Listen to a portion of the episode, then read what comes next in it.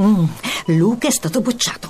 Su col morale, è successo anche a Leo. E sei così tranquilla? Certo, ho subito chiamato Grandi Scuole per recuperare due anni in uno. Grandi scuole? Non ci avevo pensato. Segui il consiglio. Chiama Grandi Scuole all'800 22 7700 o vai su grandiscuole.it. Radio Anch'io, l'attualità in diretta con gli ascoltatori. Sono le 8.36, buongiorno e benvenuto a Radio Anch'io. Stavate sentendo sullo sfondo eh, la cronaca della sentenza che è arrivata ieri sera poco dopo mezzanotte e alla quale abbiamo pensato di dedicare l'apertura di Radio Anch'io. È una giornata molto densa dal punto di vista informativo, noi abbiamo scelto di eh, darvi e soprattutto ragionare su quella notizia, non tanto sul merito della sentenza, eh, di cui pure parleremo, quanto sulle ragioni eh, per le quali ha assunto il peso che ha assunto. Insomma, è inutile che aggiunga io delle considerazioni se pensate che gli stessi quotidiani inglesi, penso al Guardian per tutti, hanno titolato l'omicidio che ha ossessionato il nostro paese, ma poi c'è un punto che crediamo meriti la nostra attenzione e cioè il, la prova del DNA, la questione del DNA che è stata dirimente anche ieri da quello che abbiamo capito anche leggendo le cronache e sentendo la voce di Fenesia Calluso che è la nostra inviata a Brescia che ha seguito il processo e ha seguito anche la sentenza di ieri, abbiamo capito che è stato un elemento dirimente. Noi dalle 9 alle 10 poi torneremo ad occuparci di politica. Perché?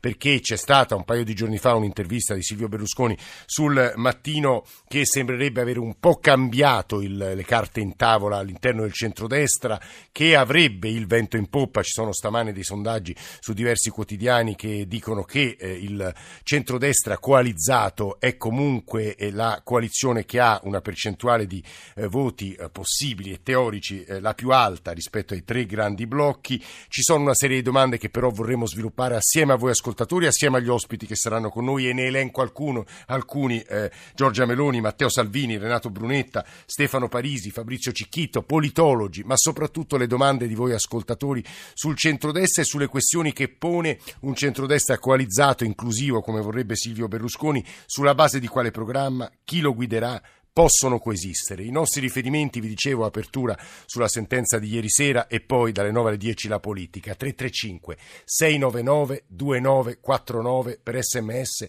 whatsapp, whatsapp audio, radio anch'io, chioccioarai.it per i messaggi di posta elettronica e poi ancora l'account su Twitter, i social network, in particolare eh, con Facebook. Noi ci colleghiamo subito con Fenesia, Fenesia Calluso, che saluto. Buongiorno Fenesia e benvenuta.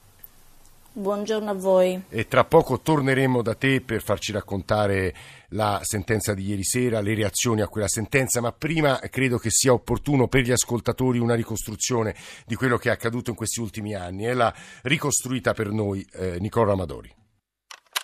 Radio Anch'io. Noi imploriamo la pietà di quelle persone che trattengono Yara. Noi vi preghiamo, ridateci nostra figlia aiutateci a ricomporre il puzzle della nostra quotidianità, aiutateci a ricostruire la via della nostra normalità.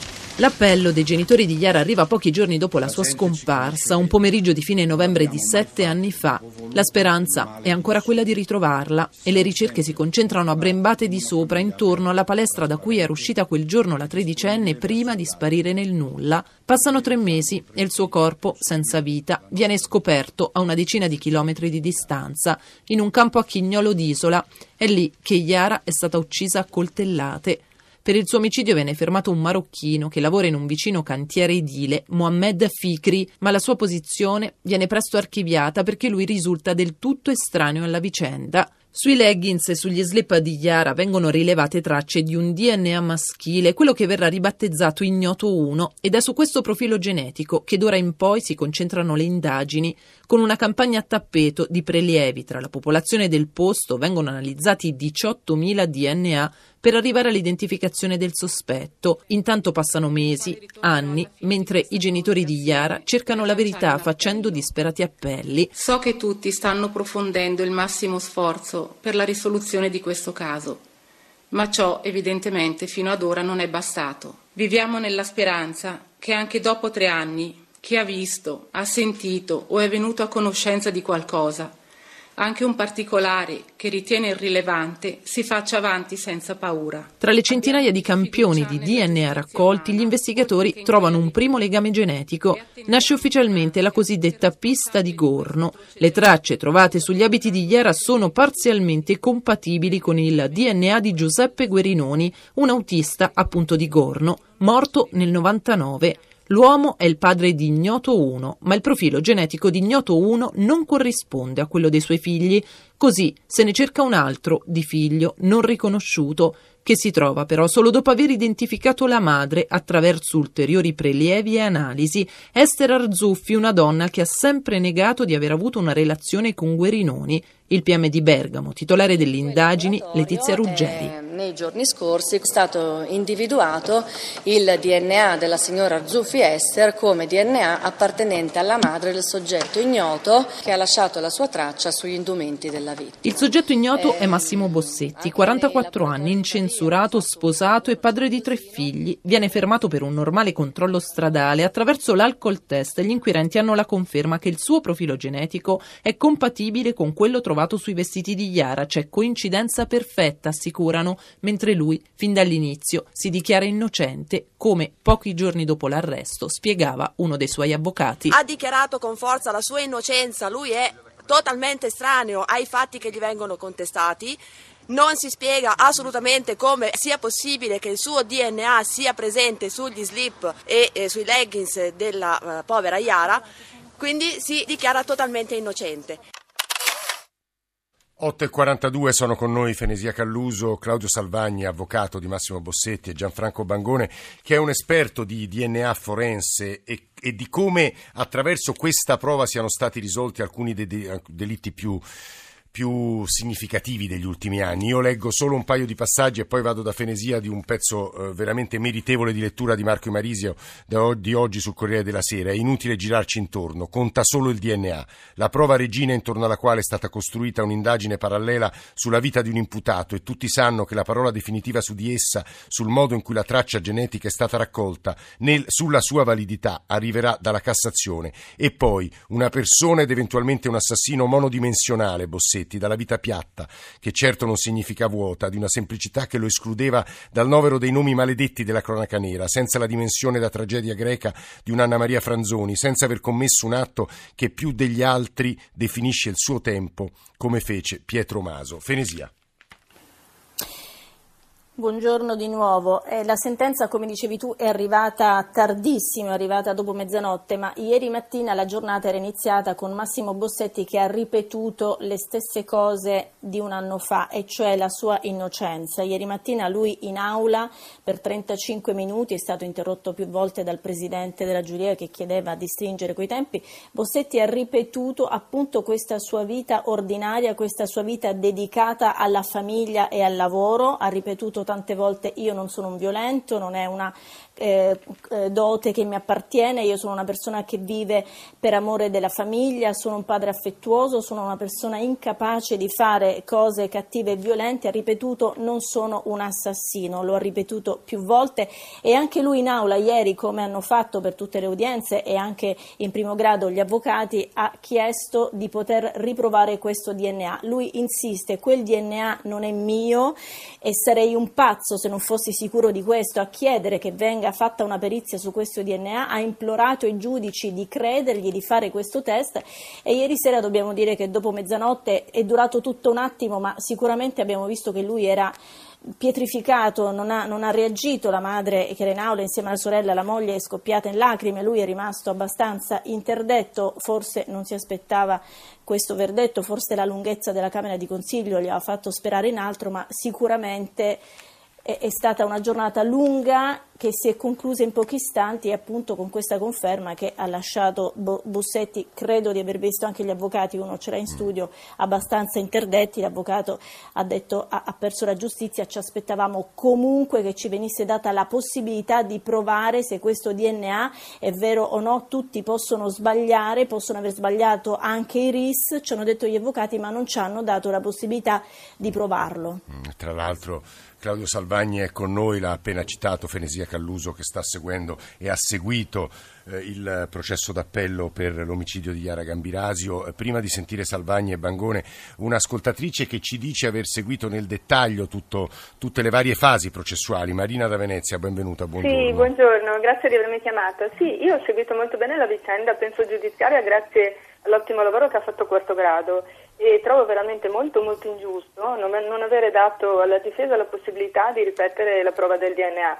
Comunque complimenti al bravissimo avvocato Salvagni per essersi battuto così veramente come un leone e avanti con la Cassazione che secondo me non può non tener conto di tutte le anomalie che si sono via via verificate sono state riscontrate. Sì, da quello che abbiamo capito Marina nelle analisi, negli articoli, negli esami di stamane rispetto alla sentenza di ieri sarà poi eh, la Cassazione a dire la parola certo, definitiva sulla certo. questione della traccia genetica. Aggiungo soltanto a parziale risposta della domanda che poneva lei eh, il, a fronte di quanto sosteneva Giuseppe Massimo Bossetti assistito da Claudio Salvagni sulla richiesta di una nuova perizia il DNA non è mio, sarei pazzo a chiederla se avessi ucciso Iara, perché non concedergliela? La risposta del procuratore generale delle parti civili è che l'imputato non ha partecipato alle analisi perché non si sapeva nemmeno che esistesse all'epoca dei test regolari e affidabili, perché il punto è questo, la prova del DNA ha retto, non ha difetti, non ha più difetti che marcatori. Claudio Salvagni, avvocato, benvenuto e buongiorno.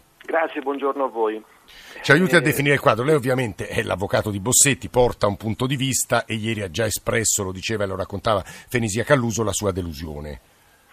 Ma guardi, io prima che essere un difensore e, un dif- e il difensore di Bossetti, io credo che sono un difensore della giustizia. Bisogna, bisogna capire questo.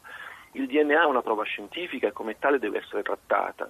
Se è perfetto, se è veramente affidabile e eseguito secondo i crismi della comunità scientifica internazionale, allora può dirci qualche cosa. Io non sono d'accordo che il DNA si, sia, mh, mm, eh, eh, valga l'equazione DNA, presenza di DNA uguale assassino, ma questo è un, discorso, un altro discorso molto mm, complesso. Mm, sì. Io quello che posso dire è che questo, in, questa, in questo caso è oggettivo, cioè non, non, lo dice l'avvocato Salvagni, lo dice la sentenza stessa, che quel DNA ha eh, molti problemi e che non è stato ottenuto seguendo i protocolli internazionali. Le violazioni ai protocolli internazionali sono tantissime e quindi rendono secondo me... Però un avvocato, un tribunale e una corte d'assisi non hanno ritenuto eh, credibile questa sua impostazione, quella che lei ci sta raccontando. Fondata, eh, più che credibile, fondata. Ma non l'hanno ritenuta fondata, hanno ritenuto che il risultato, sebbene non, non mm, corretto nelle sue modalità di esecuzione, è affidabile. Hanno detto abbiamo ottenuto un risultato, non è, ehm, è criticabile, ma ce lo teniamo così. Ecco, questo secondo me per dare un ergastolo non deve essere sufficiente. Mm bisogna consentire alla difesa di difendersi, altrimenti, come ho detto in maniera forse un po' provocatoria, eh, se facciamo una norma, che, che il Parlamento vari una norma dove si dice quando il, c'è il DNA e non facciamo nemmeno il processo, perché il processo diventa una cosa inutile, una sorta di farsa. Ah. Eh, non, Guardi, avvocato, lei sta dicendo delle cose che credo meritino eh, una riflessione più che una replica da parte di Gianfranco Bangone, cosa che faremo eh, tra pochissimo, perché prima volevamo sentire la comunità dei nostri ascoltatori, anzitutto attraverso due WhatsApp. Buongiorno, trovo sbagliata la sentenza per Bosetti perché non hanno trovato il colpevole e loro vogliono colpire la persona perché hanno speso troppi soldi per fare queste ricerche senza nessun risultato. Non è giusto, se questa è la giustizia non mi sta bene. Grazie, buongiorno. Buongiorno, sono Massimo. Guardi, per quanto riguarda, per quanto riguarda il caso Bossetti, io non, non mi è chiara una cosa. Molti qualche anno fa, qualche anno fa ci lamentavamo perché ci sono stati molti casi che eh, sono stati sentenziati nonostante non ci fosse la prova certa del DNA, non so se vi ricordate, è, se ne parlava tanto che non c'era la prova del DNA, che era una delle prove scientificamente certe. Oggi che siamo partiti dal DNA e si sono scoperte anche cose abbastanza sorprendenti sul caso Bossetti, stiamo qui a discutere se è o non è innocente. Credo che il DNA sia una prova che non si può assolutamente trascurare, anzi per me è fondamentale. Non dobbiamo, lo dico agli ascoltatori, lo dico a me stesso, avere l'imprudenza poi di metterci lì a giudicare, a dare i nostri pareri o opinioni senza aver letto le carte, senza aver seguito udienza per udienza il processo. Claudio Salvagni ovviamente essendo l'avvocato ed essendo una parte, quindi con un punto di vista da portare e di, da cercare di imporre nel processo, ha una conoscenza molto maggiore di quella che abbiamo noi. Però a Gianfranco Bangone, che è un giornalista scientifico e ha scritto un saggio prezioso in questo senso, perché è la prova regina DNA forense, celebri delitti italiani, in cui c'è anche un capitolo dedicato a questa vicenda, a questo omicidio. Da Gianfranco Bangone vorremmo anzitutto per gli ascoltatori e per il sottoscritto un po' di spiegazioni sul DNA, come viene usato, che, a quali dubbi può esporsi. Bangone, buongiorno. Eh, buongiorno, guardi la situazione è molto semplice, diciamo che esistono delle linee guida diciamo, internazionali eh, che riguardano ovviamente la raccolta, insomma, la catalogazione, il campionamento, le ripetizioni, eccetera, eccetera. Cioè, esiste quindi praticamente una specie di, non so come dire, di golden rule per quello che riguarda il DNA, sì. diciamo, no? Allora, se queste ehm, eh, regole stabilite da un organismo internazionale vengono rispettate, eh, voglio dire, insomma, è difficile contestare una prova um, di questo genere. E, e, a suo avviso sono state rispettate o no, Bangone? Ma sono state rispettate, fermo rimanendo il fatto che ci sono, cioè, questo è un processo diciamo, che ha delle specificità che non troviamo in, per quello che personalmente mi riguarda in nessun altro caso. E le cose sono sostanzialmente due. La, la, prima è che Bossetti praticamente non è imputato fino al 2014. Sì no? E quindi tutte quante le analisi fatte sul, eh, sulle tracce trovate sul corpo di Iara, eccetera, eccetera, sono praticamente di tre anni prima, no? Sì. Secondo punto, eh, una volta che eh, queste prove diciamo, vanno diciamo, in, in tribunale, è logico che ad un certo momento dicono debbono superare un contraddittorio fra pubblica accusa eh, e difesa. E quindi Bangone? Ora, sia la sentenza diciamo, di primo grado che di secondo grado diciamo, non hanno considerati questi dubbi sollevati dalla difesa eh, insomma, come dire, sufficientemente pesanti da poter richiedere un supplemento di indagine. Questo è, è il vero mh, problema. Ora, mi rendo perfettamente conto, voglio dire, insomma, che la difesa delle armi molto affilate, insomma, cioè come ormai accade in qualsiasi processo in cui diciamo, c'è il DNA, no? Però poi ad un certo momento c'è un contraddittorio, insomma, cioè, allora se la posizione della difesa è convincente arrivata a questo punto, si arriva ad una revisione ad una richiesta di ulteriore analisi, insomma, se no altrimenti la sentenza rimane quella. Certo. Ora ci sarà da aspettare che cosa dirà la Cassazione, insomma, però se le faccende rimangono così insomma, no, non è proprio facile ribaltare questo risultato. No, Bangone, eh, eh, insomma, credo sia importante quello che lei ha detto. Io prima di chiudere questa prima parte vorrei rivolgere do- una domanda ciascuno a Fenesia Calluso e all'avvocato Salvagni. Fenesia, credo vada ricordato ai nostri ascoltatori che la sentenza è giunta dopo una lunghissima Camera di Consiglio di una quindicina di ore. Esattamente, Bossetti ha finito di parlare ieri mattina intorno alle 9.15, 9.20 e la sentenza è arrivata a, a, intorno a mezzanotte e mezzo. E, e, vorrei anche ricordare che questo processo è stato molto seguito, cioè è stato un processo blindato per quanto riguarda la parte media, quindi non sono mai state ammesse telecamere in aula, in primo grado non è stato ammesso le, far entrare un telefonino, un registratore, nulla che potesse riprendere riprendere il processo, ieri per la prima volta è stato consentito di registrare l'audio sia della lettura della sentenza ma soprattutto delle dichiarazioni spontanee di Massimo Bossetti ma non di mandarle in onda, ma è stato un processo molto seguito, noi abbiamo visto l'aula piena sempre nelle tantissime udienze a Bergamo e abbiamo visto tantissime persone seguire le udienze a Brescia, seguire anche a mezzanotte e mezza la lettura della sentenza, ovviamente persone divise, ovviamente c'è stato qualche eh, brusio alla lettura della sentenza che confermava l'ergastolo di Bossetti, ma sicuramente è stato un processo ed è una sentenza che ha diviso, divide e che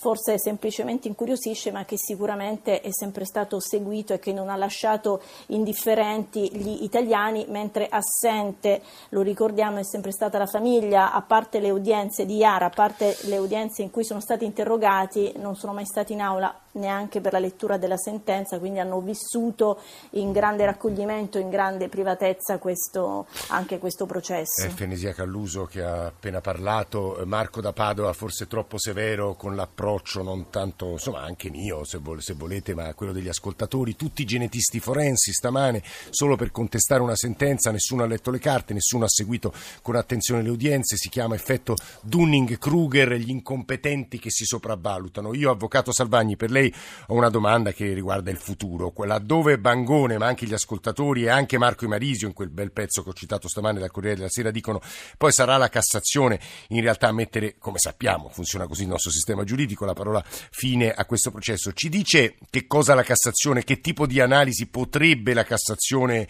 eh, essere chiamata a, di nuovo a muovere, a fare, che cosa, ecco, che cosa accade da domani, Salvagni? Ma innanzitutto aspetteremo le motivazioni sì. prima di proporre questo ricorso per Cassazione che mi sembra scontato.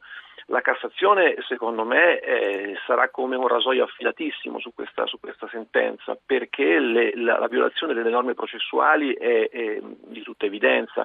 La violazione dei protocolli internazionali, benché Bancone abbia detto che siano stati rispettati, è stata certificata dalla sentenza di primo grado. Non so che cosa dobbiamo volere di più. Un risultato ottenuto in violazione di questi protocolli è un risultato che per la Cassazione, e ricordo il caso Meriti, non solo non è una prova, ma non è neppure neppure un indizio. Quindi questo risultato del DNA andava, a mio modo di vedere, ripetuto in modo che l'imputato potesse difendersi e il risultato fosse esente da dubbi. Era questo che Scusi Salvani, ci, ci, tolgo un ultimo dubbio. La Cassazione sì. eh, giudicherà poi del diritto, come lei ha detto, ma esatto. del merito si tornerà a, a, ad analizzare, cioè si potrebbe essere eh, diciamo, demandata questa famosa prova eh, ulteriore sul DNA o no? Cassazione potrebbe eh, assumere un provvedimento appunto di, di, di, cassazione con rinvio, potrebbe cassare con rinvio e dire al giudice dell'appello fai, eh, disponi una perizia. Ecco, questo è quello che potrebbe fare. Eh. Grazie davvero a Claudio Salvagni, che Grazie è l'avvocato di Massimo Bossetti, a Fenesia Calluso, ovviamente la nostra inviata, a Gianfranco Bangone, che ci ha spiegato, soprattutto anche alla luce di, dei suoi studi e di quel libro in cui eh, c'è un capitolo dedicato a questa vicenda, ma soprattutto è molto interessante l'analisi del DNA. Come vi dicevo, noi tra le 9 e 10 parleremo di politica, di incendi, stamane Radio 1 ovviamente si occuperà con la Radio Ne Parla, noi parleremo di politica, di centrodestra, con tutta una serie di leader che credo sia utile mettere a confronto con voi ascoltatori. 335 699 2949 tra poco.